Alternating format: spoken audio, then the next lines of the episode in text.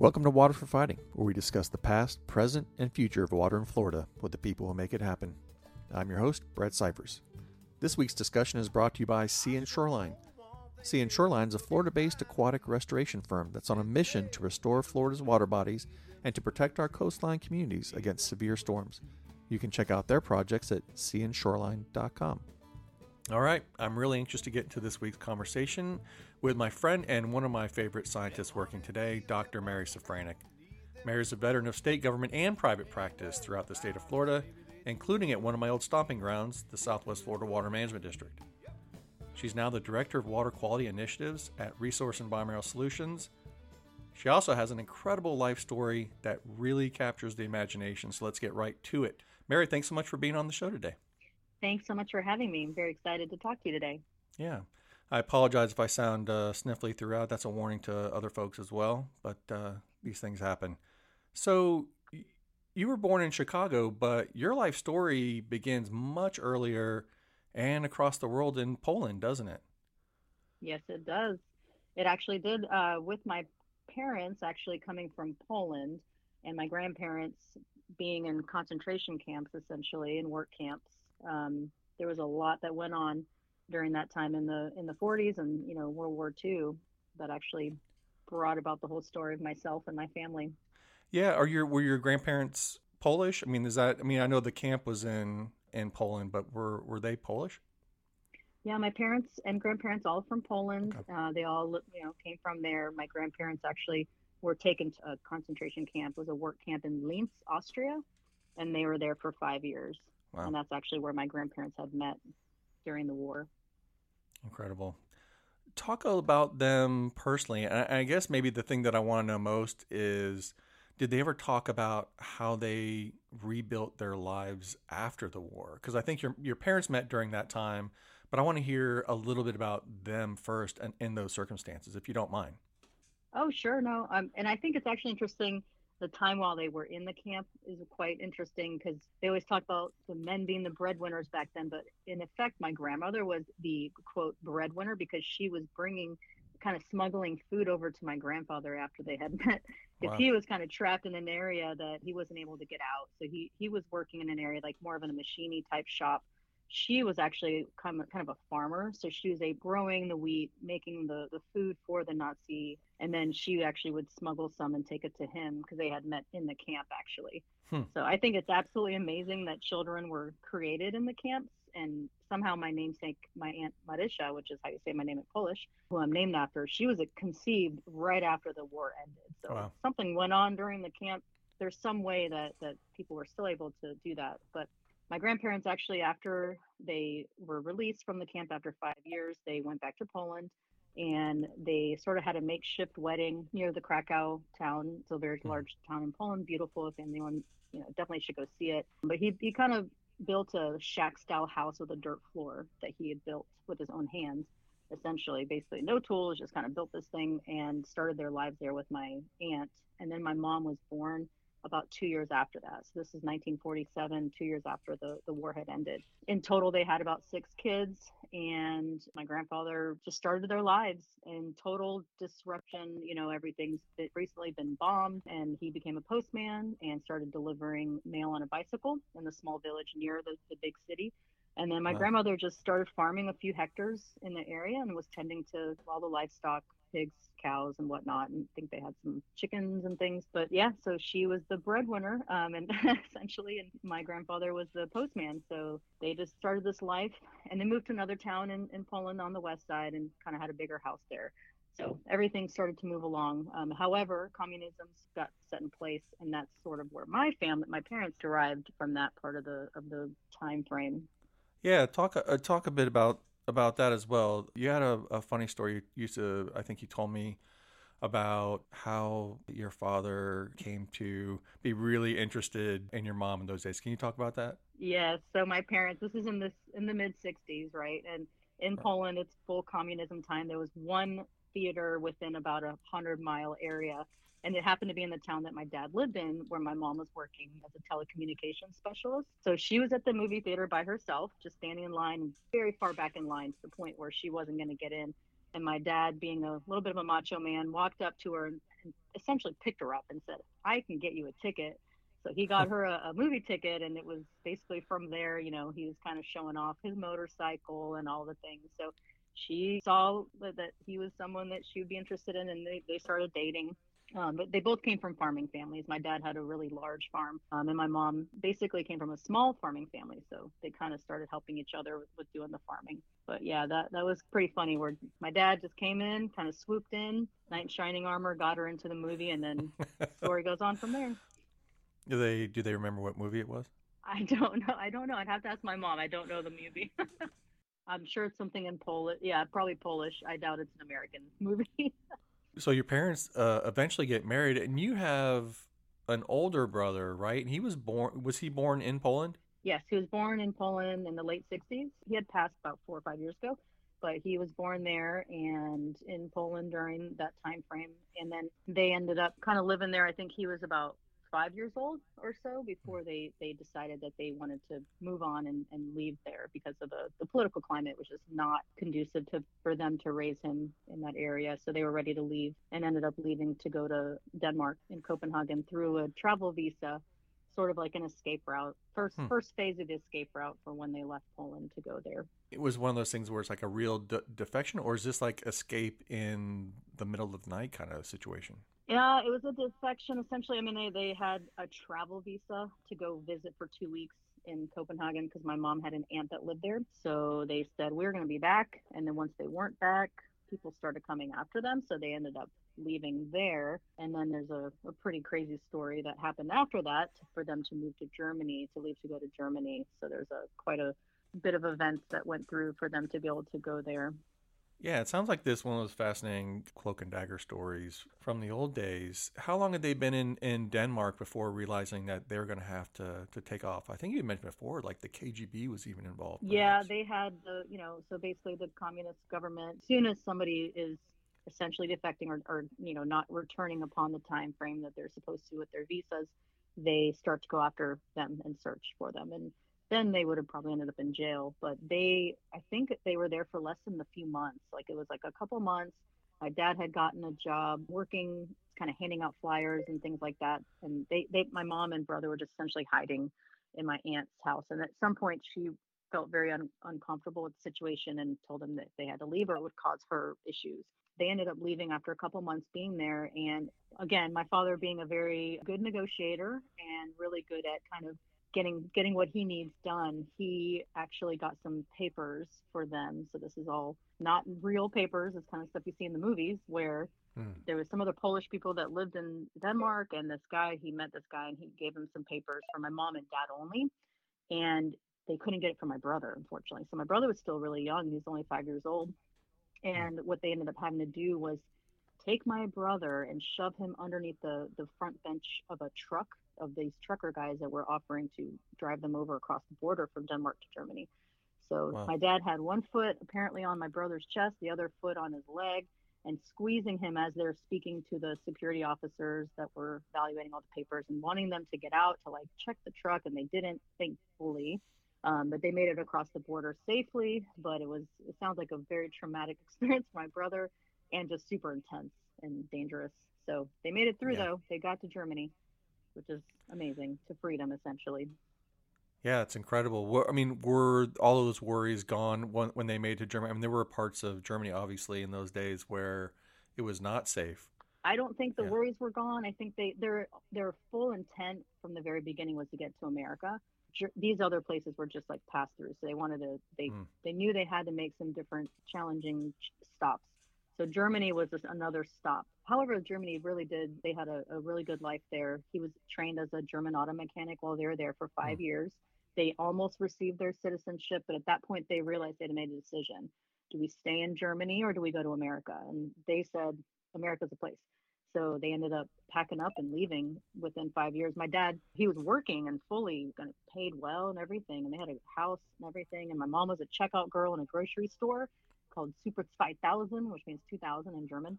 So they had a good life, and my brother was in school and everything. So they just said, America's the place. And my dad said, let's pack up, took some suitcases, and they went to Chicago.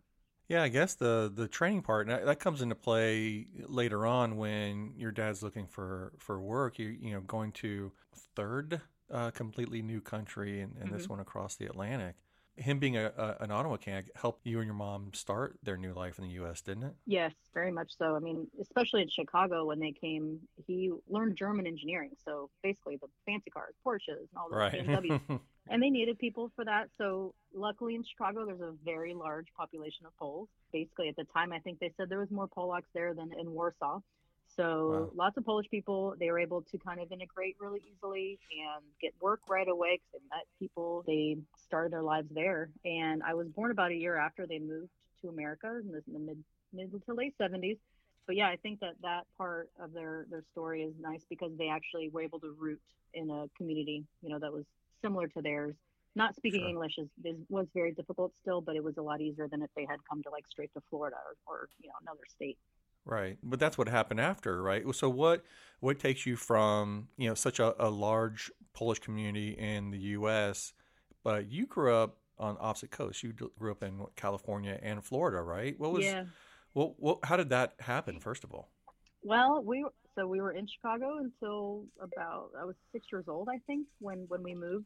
And at that time, I think they also had some questioning uh, entities that were appearing at the house. And they wanted to move on a little bit. So there was still issues with the whole flexion and the asylum mm. and all of that stuff. So without being a, a, a citizen right away, it is it was difficult for a lot of families. They had to keep kind of moving along. But I was six years old as far as I remember when we left Chicago area because we're in the suburbs. I just remember being really cold there and I didn't really speak mm. English at all. And I just was hanging out with my friends that were Polish, you know, my friends' parents Pol- that were and their kids that were Polish. I think we did a road trip or something and my parents saw California and then that was it. That's where they wanted to go yeah. because they just really wanted to get away from the cold and, and everything that could have, that I don't know the details on as far as the legality of us staying there. But sure. I was an American citizen. So since I was born here, I was able right. to kind of root them a little bit more. But I do know that they ended up just realizing they want to be outside because Poland was very similar to Um, Chicago area as far as like the climate and everything. I think they were just ready for a completely new place and to start a life for the family in, a, in an area that's absolutely gorgeous. So that's where I was in California for about twelve years actually. Yeah, we're in California. Was all in one spot? Uh, Santa Barbara. So I was there the majority of the time. Wow. We did bop around a little bit in the vicinity of Santa Barbara, but yeah, basically they're absolutely gorgeous. Water on your western side, mountains on the Yeah, the Pacific Ocean and then the Sierra Nevadas. So lots of just beautiful areas to be around. And I think that's where I started to really fall in love with water because I'd seen the Great Lakes when I was in the Chicago area as a child, small child. And then as a starting to grow up and realizing like, this is amazing. I I just loved all the, the beautiful natural areas around.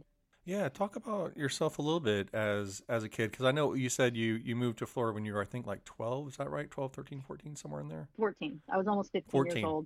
Mm-hmm. Okay. Oh, so good. So a good long while that you spent in California. So that's a good spot to, to hit then. What yeah. were you like as a kid? You, you must have loved the outdoors. Um, it, it, you know, the way you describe it, how could you avoid it? Um, talk about that.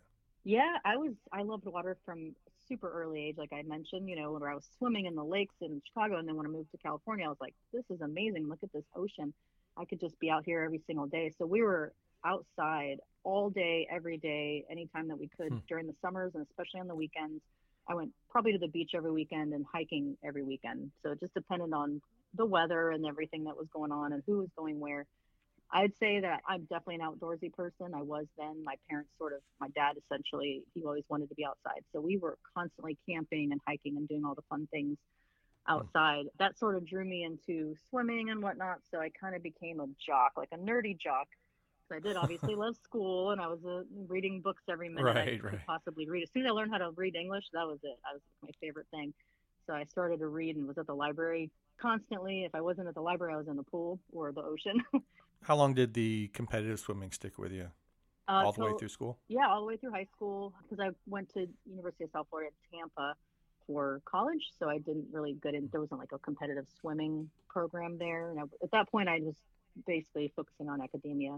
And so you said you moved to Florida when you were almost fifteen years old. So that's a tough age to pick up and move. Why did your parents move across the country at that point? My brother had bought a house that he wanted to renovate, and this is actually the year of Hurricane Andrew.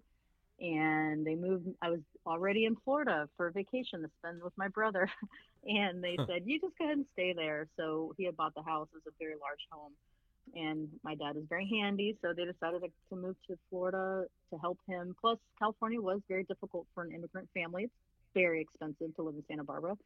Basically, like living in down in Beverly Hills, cost-wise, it was, it was just a little bit unattainable for them. So they thought it's time to try something different, and we moved to Florida at that time. It was very difficult transitioning for me, for sure, because it's South Florida versus Southern California are two completely different areas. But I, I adapted.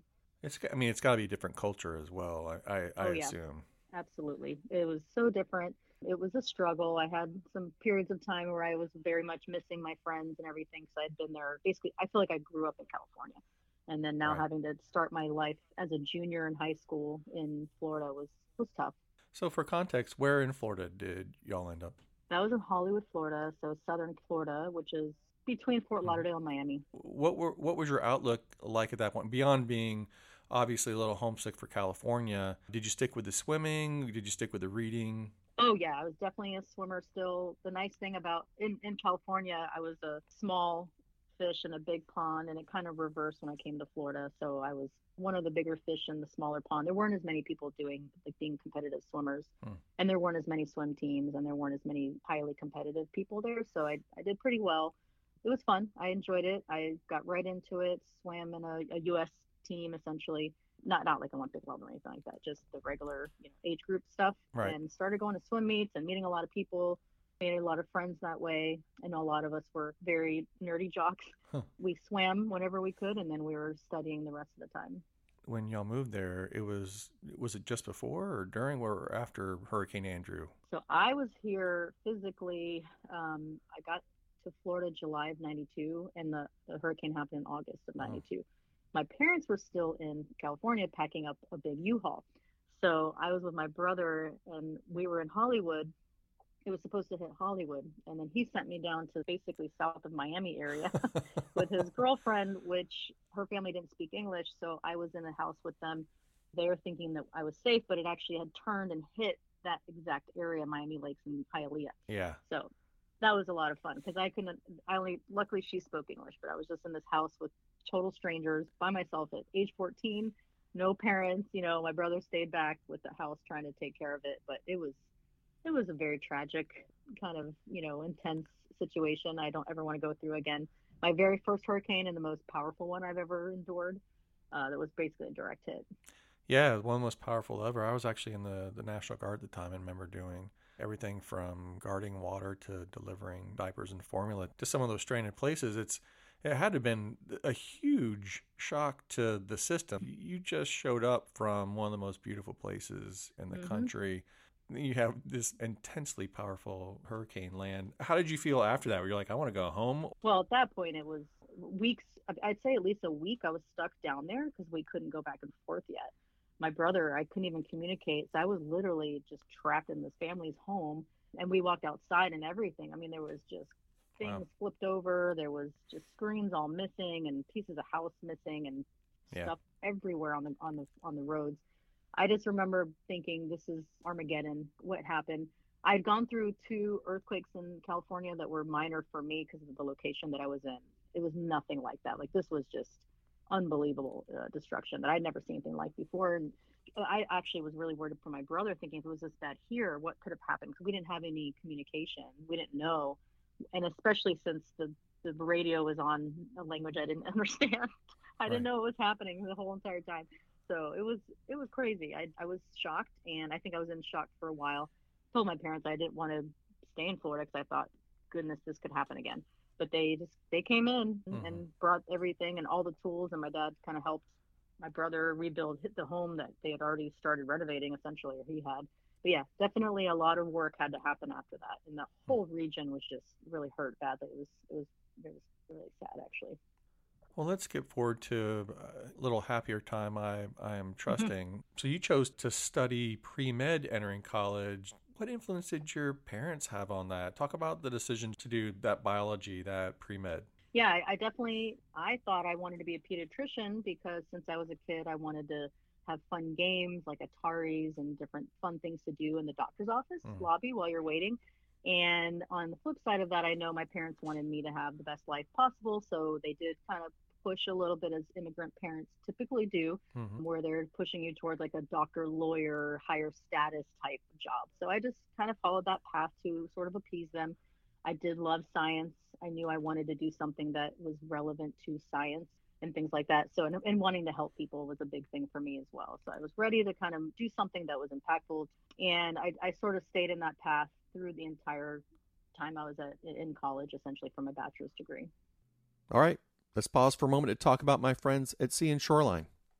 As we in Florida wonder what the future holds when we face the storm season ahead, Sea and Shoreline is working to protect our coastline communities against severe storms by installing a variety of green and gray infrastructure solutions to make our cities and counties more resilient. These solutions include seagrass restoration, mangroves, oyster reefs, riprap, oyster breakwaters, and something called a WAD, which stands for Wave Attenuation Device. By installing their patented WADs, Sea and Shoreline can help protect our communities against sea level rise and storm surges by diffusing wave energy, stopping shoreline erosion, and even rebuilding shorelines through sand accretion. To learn more about how Sea and Shoreline can protect your community, visit sea and shoreline dot com. All right, let's get back to the conversation. You even took a few jobs. I think you told me before that you, you actually, I don't know if it was like during the summers or, or while you were in school, actually took some jobs that were kind of leading toward practicing medicine. When did that change for you to something that's quite a bit different, right? Yeah. So I actually, each summer I was working in different hospitals and, and medical clinics, depending on where I was living. And like in high school and then during college. And I just kept doing these sort of side jobs. I work in an H I V blood clinic where I kind of ran samples there. Hmm. Just anything that relevant to to the medical field that I could do to sort of feel out whether or not I liked it or not. So I did take some of those jobs. And then when I was actually done with college, sort of getting ready to prepare to, to take the tests and everything to start either doing medical degree type work or a physician's assistant, which is kind of similar to that. So I was like, okay, where am I going to apply? What am I going to do? So in the meantime, I had went to a uh, music festival over in Live Oak, hmm. which is essentially a bluegrass festival that you camp at and whatnot. And I met a whole new bunch of people there, a lot of fun people. And one of the women that I met was actually an environmental engineer that worked at the Florida Department of Environmental Protection. Hmm. So her and I started talking, and I told her I was struggling and not really sure why what I wanted to do. She could tell that I wasn't into the whole medical thing. Um, so I told her, I was like, I don't like being trapped inside. This isn't really my thing, but I feel like I have to go through it. She's like, well, why don't you try the environmental field? And I looked at her like she had three heads. I didn't even know what that was. Right. What do you mean? What is this? What is this thing? I don't even know what this is. So at my at U University of South Florida, there really wasn't a, like an environmental engineering program. There's a civil one. And they didn't really have like an environmental science and policy program yet. That was, that's showing my age, obviously. But basically, they instituted that much after I graduated. Biology was the only option. And most people were pre-med if they were anything.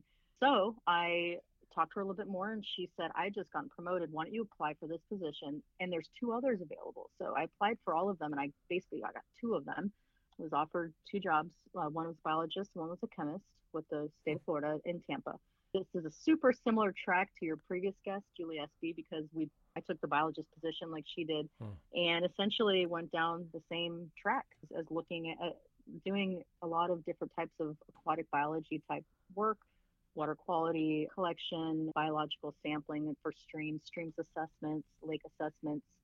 I did all the taxonomic identifications of the macroinvertebrates that show water is clean or not, vegetation. So basically just started my career similarly to Julie, and, and I think it's a really good place to start, to be honest, when when I didn't have any experience and I didn't learn any of that during my training hmm. as a uh, under my bachelor program. I kind of learned genetics and all of the animal physiology and things like that, but I didn't have any kind of background in the environmental field, so I had to essentially learn that from the fresh go, you know, essentially huh. at the D E P. So I was very thankful for that.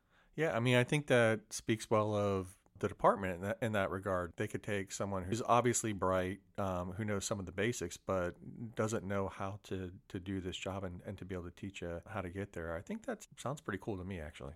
Oh, yeah. It was amazing. I had, there were people there that were probably fifteen, twenty years into their careers that I was able to learn from. And the fact that I was able to get paid to be on a boat and get in the water and be in the water all the time, even if there was gators around, it wasn't a big deal to me. I just hmm. was super excited to be outside constantly. What year did you end up? I'm trying not to age you all the way through this, but it, it just comes. It comes with the territory with these. Uh, I understand.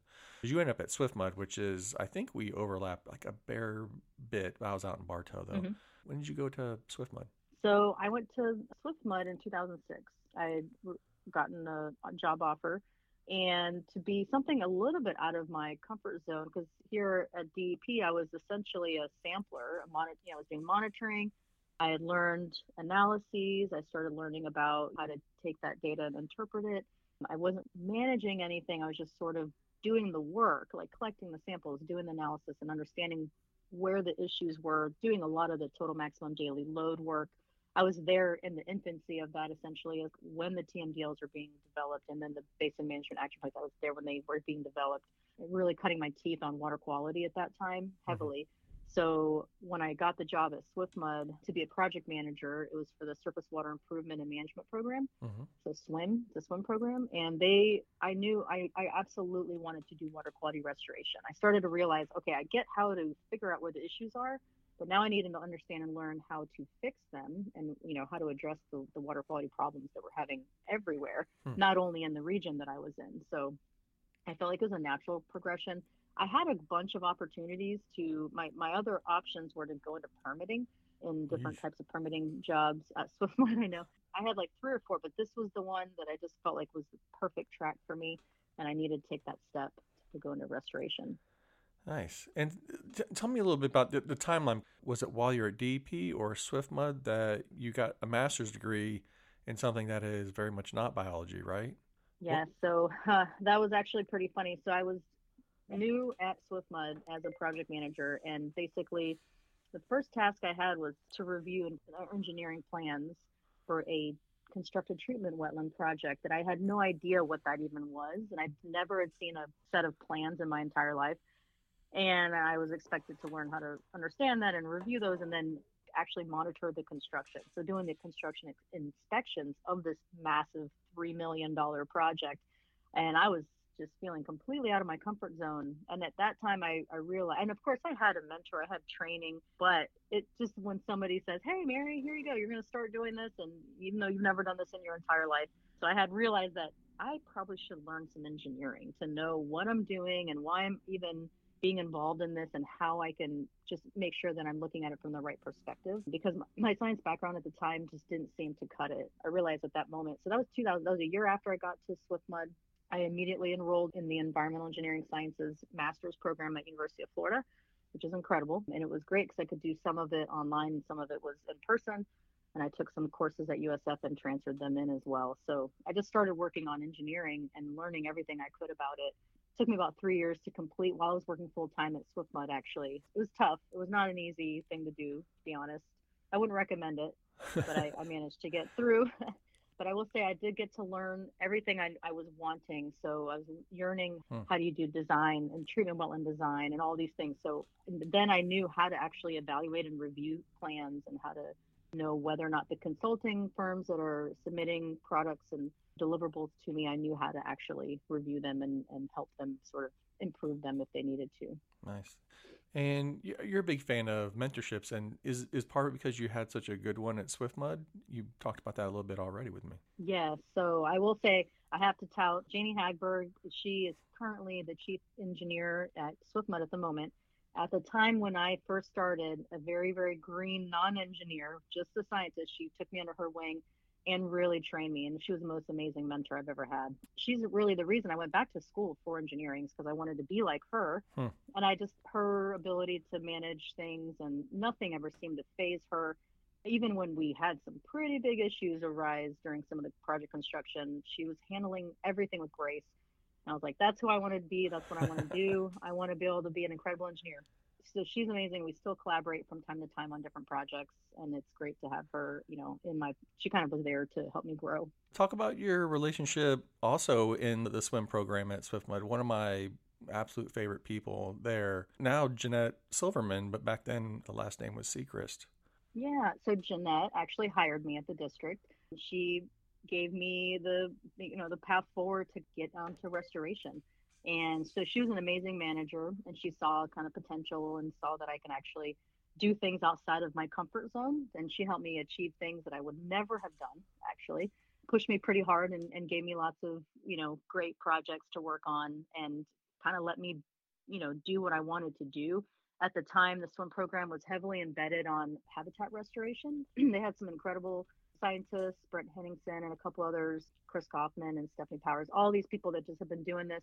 They're really good at it, and they do a lot of, you know, more habitat-related stuff. And I had noticed that there was a lack of water quality-focused restoration, and so I started pushing that a little bit harder. So Jeanette really let me explore that and let me move our program, like, kind of and, and expanded into that to really focus on water quality restoration as well.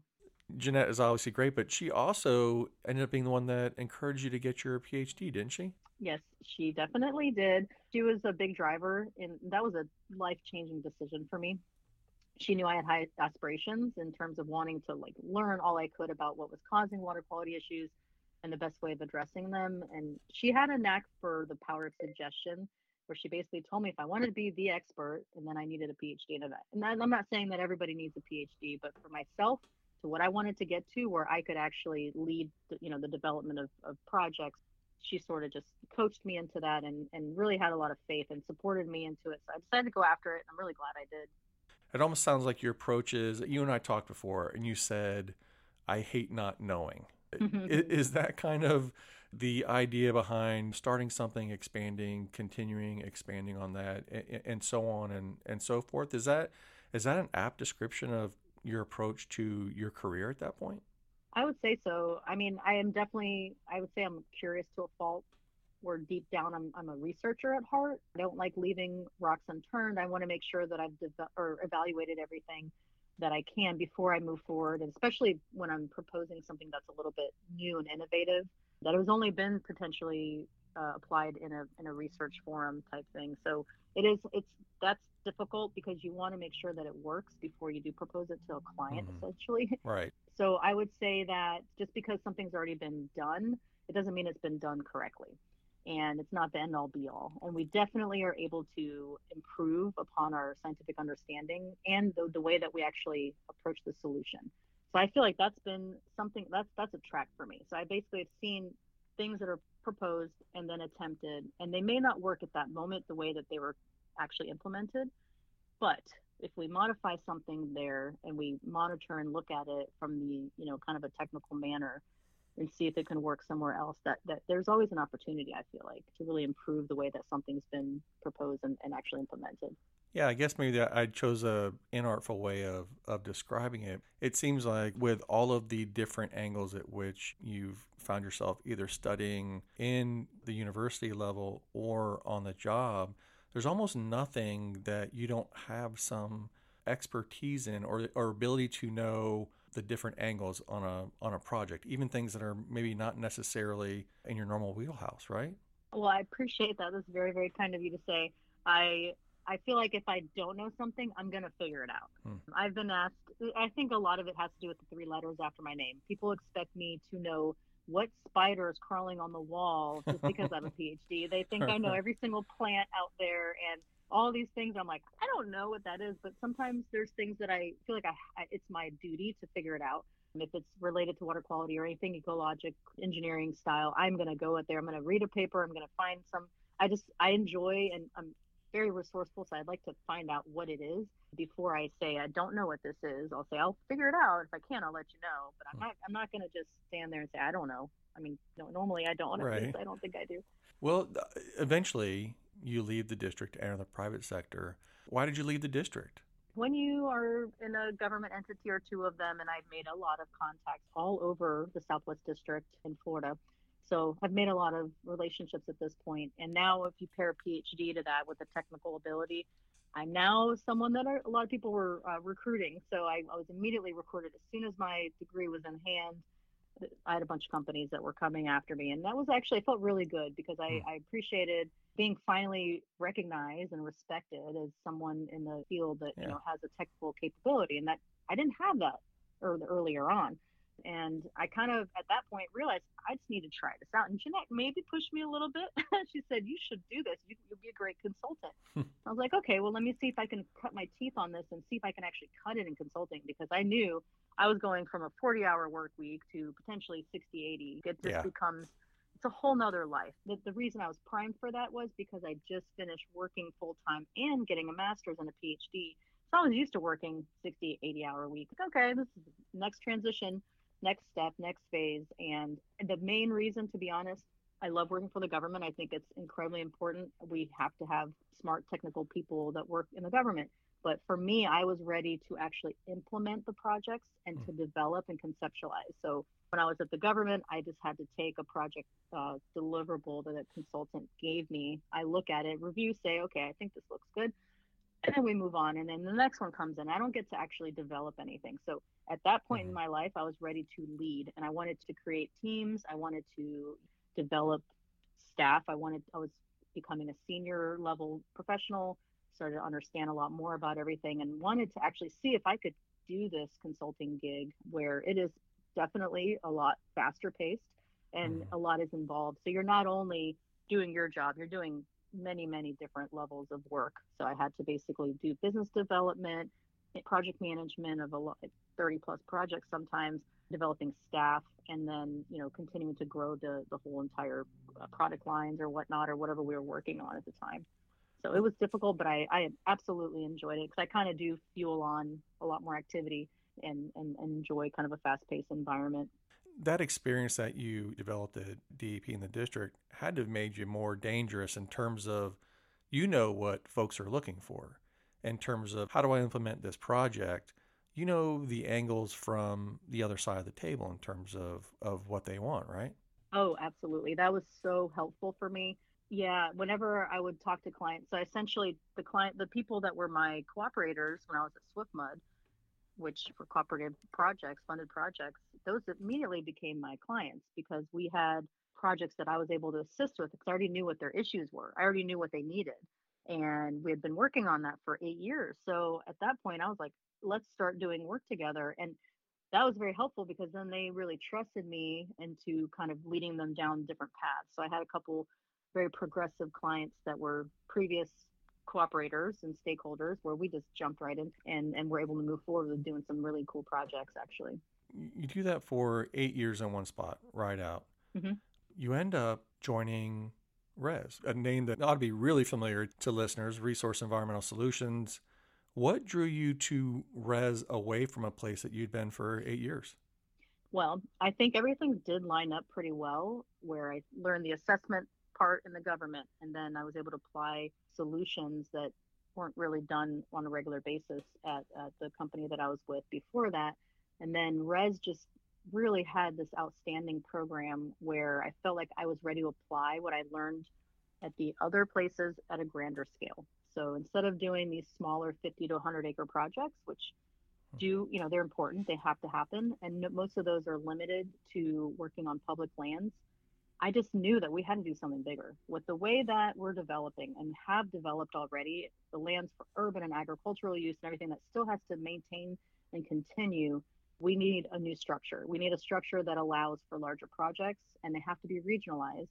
And on the scale of hundreds to thousands of acres, not just smaller ones. Mm-hmm. Um, and you can't do that on a public piece of land typically. Some of them, yes, there's some in the northern part of Florida that still exists, but then you look at urbanized areas like Pinellas County, Sarasota, Manatee, down in South Florida, there's not a lot of space left, but there are, in terms of public lands, but there are private lands that can still be utilized and brought into a project. So I was really excited when I met people at R E S to be able to do these larger regionalized projects where we can actually move the needle on improving water quality, because a lot of these projects have been done for habitat restoration or ecological restoration, which is important, but they're not focused and designed for water quality restoration. So the turnkey approach that R E S can actually deliver through a public-private partnership, that is, in my opinion, the way to achieve those kind of really lofty goals of meeting T M D Ls and, you know, all the B M A P allocations and basically the amount of nutrient load that needs to be removed from a water body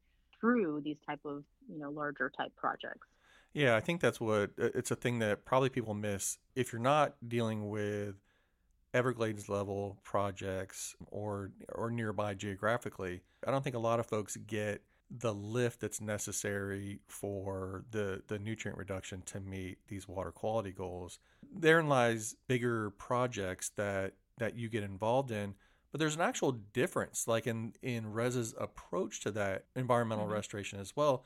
I would say it's in the engineering, but it's but I think it's it's almost in the the not engineering or not over engineering. Is that right? Well, I think the approach is different because the company's different. They're not a consulting firm. They have consulting capabilities, but they're basically they're what is so different and unique is that they're a fully integrated operating company, and they're capable of basically financing and bringing in money and, and investments and investors to do big projects and that are fully dedicated to doing environmental restoration. So R E S, in my opinion, is, is completely advancing all these different techniques and project approaches. That is what they call alternative delivery. So that's the soup to nuts turnkey project mm-hmm. approach that I kind of mentioned already. You can incorporate land acquisition into that as well.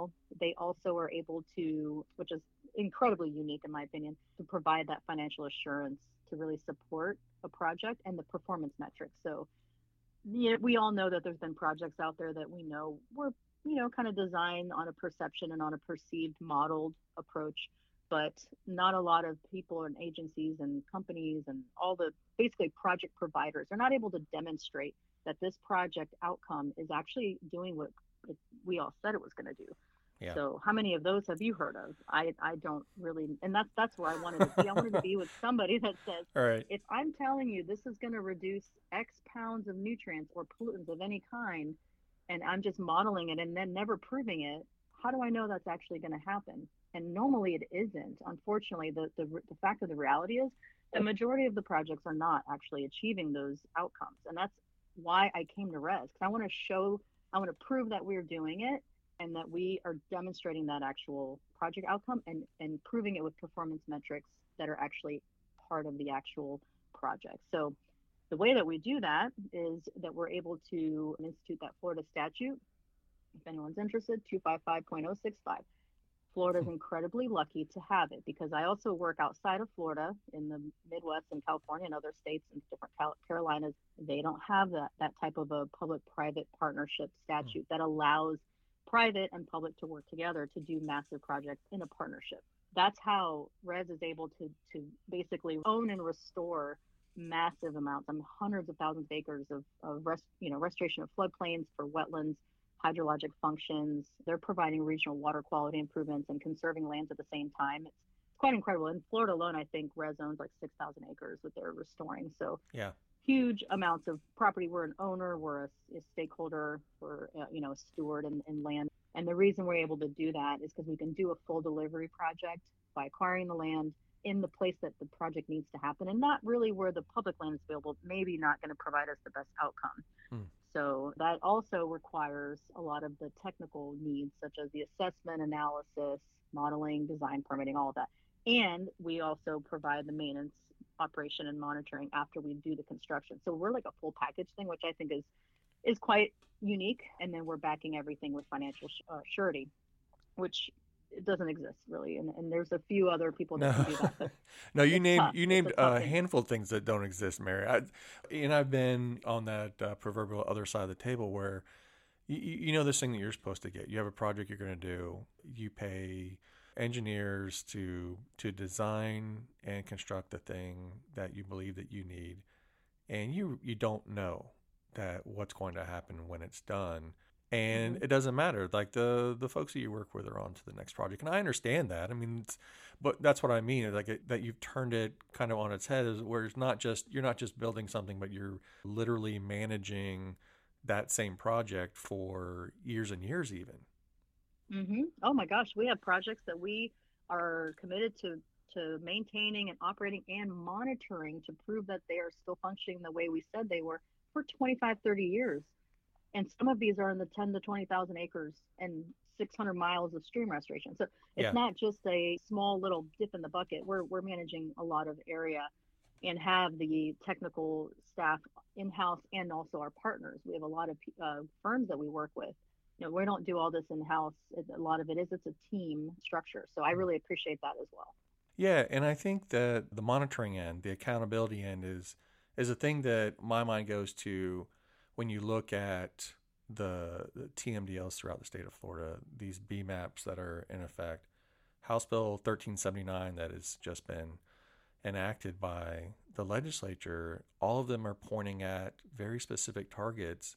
When I think of the position that D E P is in, the water management districts are in, in terms of meeting these goals when they're supposed to be met, knowing that something works is got to be an enormous relief for them. I, I know it would be for me. It's like if I was fixing and I was in charge of or being a part of that team, as you describe it, for cleaning we'll call a spring and getting it below its total maximum daily load. And to to know that you're going to hit a target would have been a great relief to me, to know when that was going to take place exactly and not just theoretically. So that's really mm-hmm. cool. We haven't talked about any specific projects. Give me something that you're working on right now.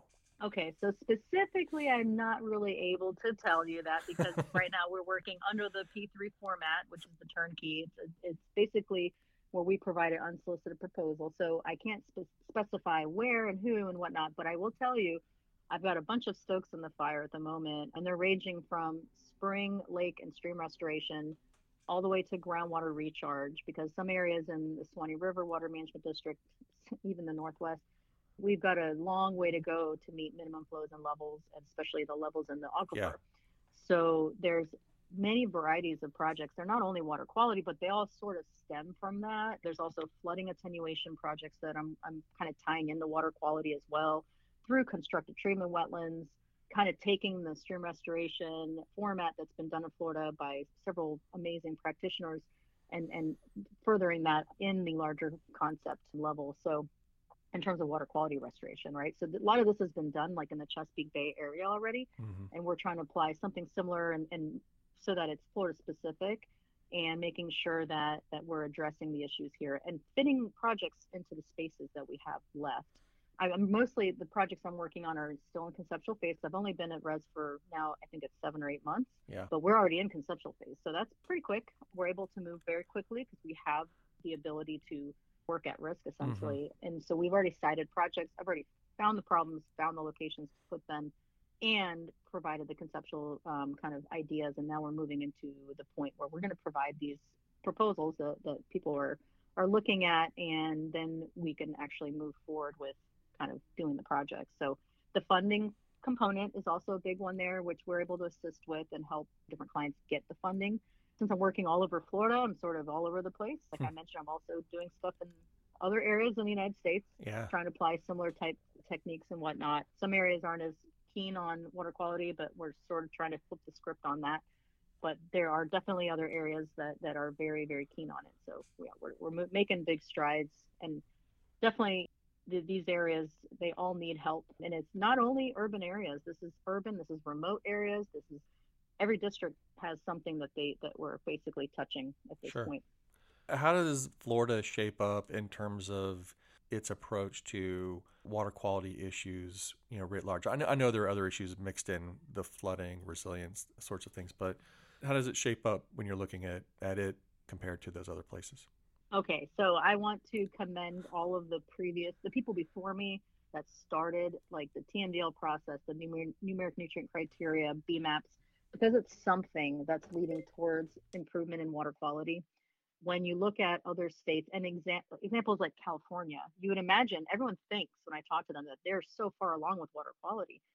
Well, they are in some regards, but they're not for nutrients. And Florida is super advanced in that regard. And it's actually helped me quite a bit when I'm working in other areas like the Midwest and California, where people in those regions are actually very focused on flooding attenuation. That's like the number one issue, and, and especially Midwest. For example, last weekend, Chicago got several inches of rains that caused major issues there that then led to flooding and then water quality issues. So they're starting to realize there's a connection, but the ultimate funding and everything goes to flooding. And I understand that, but there's definitely other issues and benefits that could be gained from working at like a multi-benefit structured project.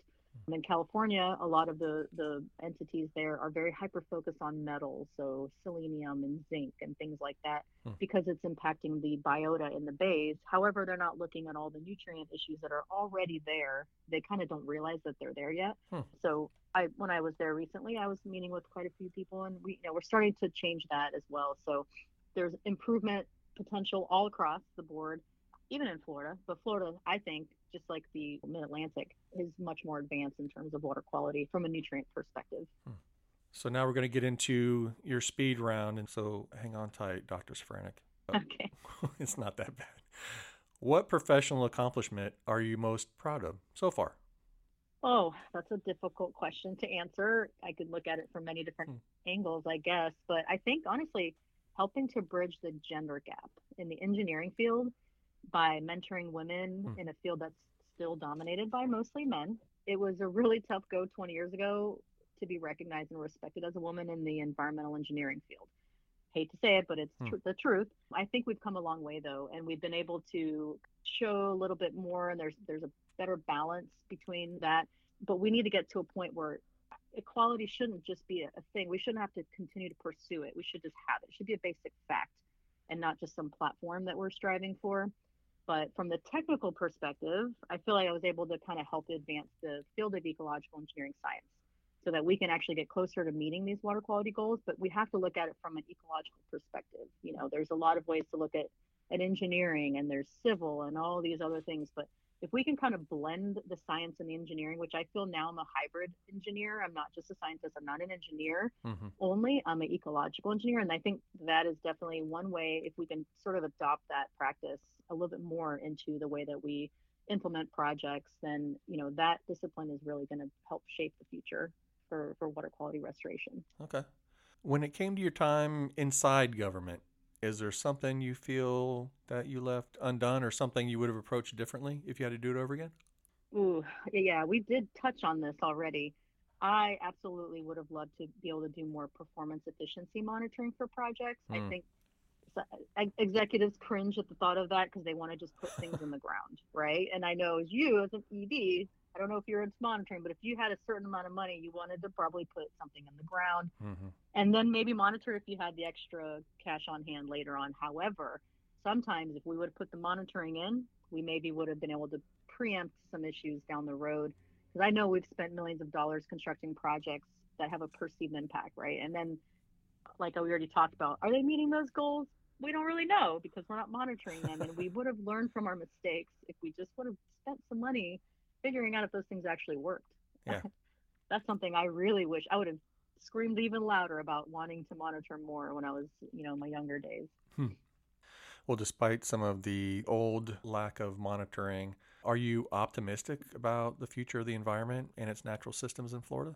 I am optimistic, I think. I see a lot of these state agencies recently have actually started coming together to, to make bigger impacts. I'm not going to name them, but before it used to be one state agency only cared about one thing, the other state agency only cared about it. They didn't really want to talk to each other, and I did quite. I, I thought that was just a little bit silly sometimes. Like, we could work together and do a lot more together. Yeah. But I'm I'm still a little reserved because I know that some of these things are are definitely, they need to be separated out. But if we could somehow, I, I would be more optimistic. I think if we can somehow move towards a regional type scale for projects that are providing those measurable benefits. Because if we don't, if we if we start measuring to see if it works, like I mentioned, then we're not going to do the wash, rinse, repeat over and over again mm. and still end up with a product, you know, where there's what somebody would look at and say, that's dirty water. I can't see my feet.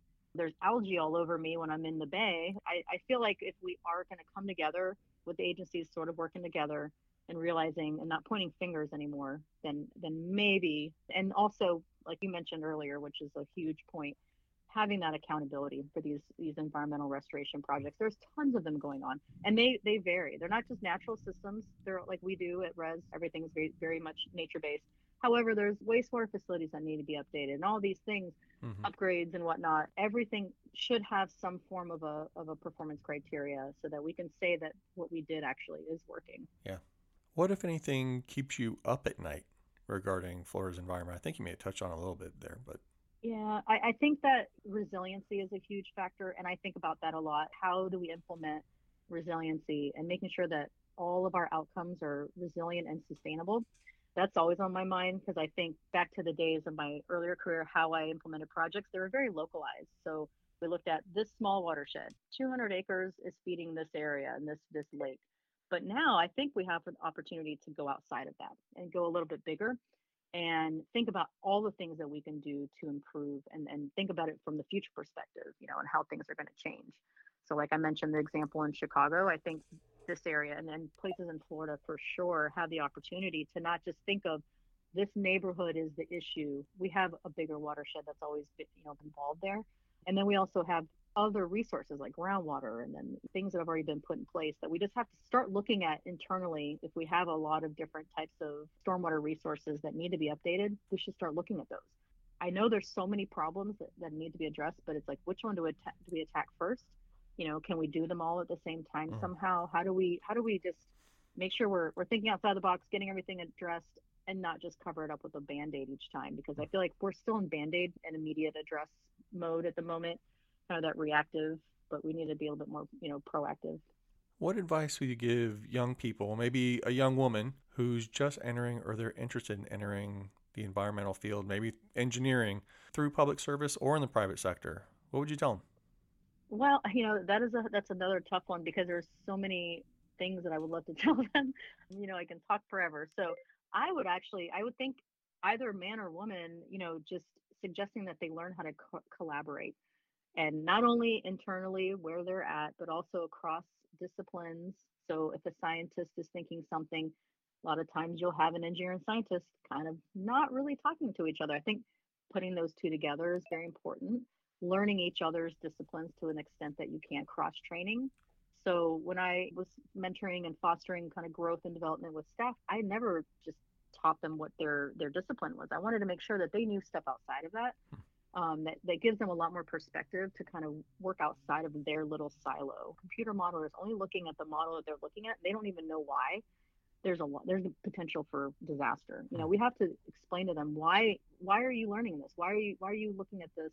Why, what else are we going to be able to do here? So I think getting out of that silo mentality is really important. And then flexibility, realizing you're not the best and the smartest in the room each time. Because some people, you know, they just think this, I'm the best, I'm the one, this is, mm. this is the best thing here. And, and don't recreate the wheel, just modify it maybe so it doesn't squeak anymore a little, and then mm-hmm. they can improve it each time. So there's definitely been a lot of work already to date completed, and I always want to build on what others, what others have done. So I think that there's still a lot of building that has to happen, but we have to do it collaboratively. Nice. I think there's some uh, real good nuggets of wisdom in there, and I think that makes it a great place to stop. Mary Szafraniec, okay. Thanks so much for coming on the show. Thank you. Really appreciate it. It was a lot of fun. Well, that's it for this episode. Thanks for listening to Water for Fighting. This week's discussion is brought to you by Sea and Shoreline. Don't forget to check the episode notes to visit their websites and learn more about how they can help you. If you're enjoying the show, please be sure to subscribe on whatever platform you use. And don't forget to leave a five-star rating and review. You can follow the show on Facebook, LinkedIn, Instagram, probably even Twitter at F L Water Pod. And you can reach me directly at F L Water Pod at gmail dot com with your comments and suggestions for who and or what you'd like to know more about. Production of this podcast is by Lonely Fox Studios. Thanks to Carl Sworn for making the best of what he had to work with, and to Dave Barfield for the amazing graphics and technical assistance. A very special thank you goes out to Bowspring from the Bowspring Band for giving permission to use his music for the podcast. The song is called Doing Work for Free, and you should check out the band live or wherever great music is sold. Join me next time for another amazing conversation with someone who has helped shape water and environmental policy in the Sunshine State. Until then, keep your whiskey close and your water closer.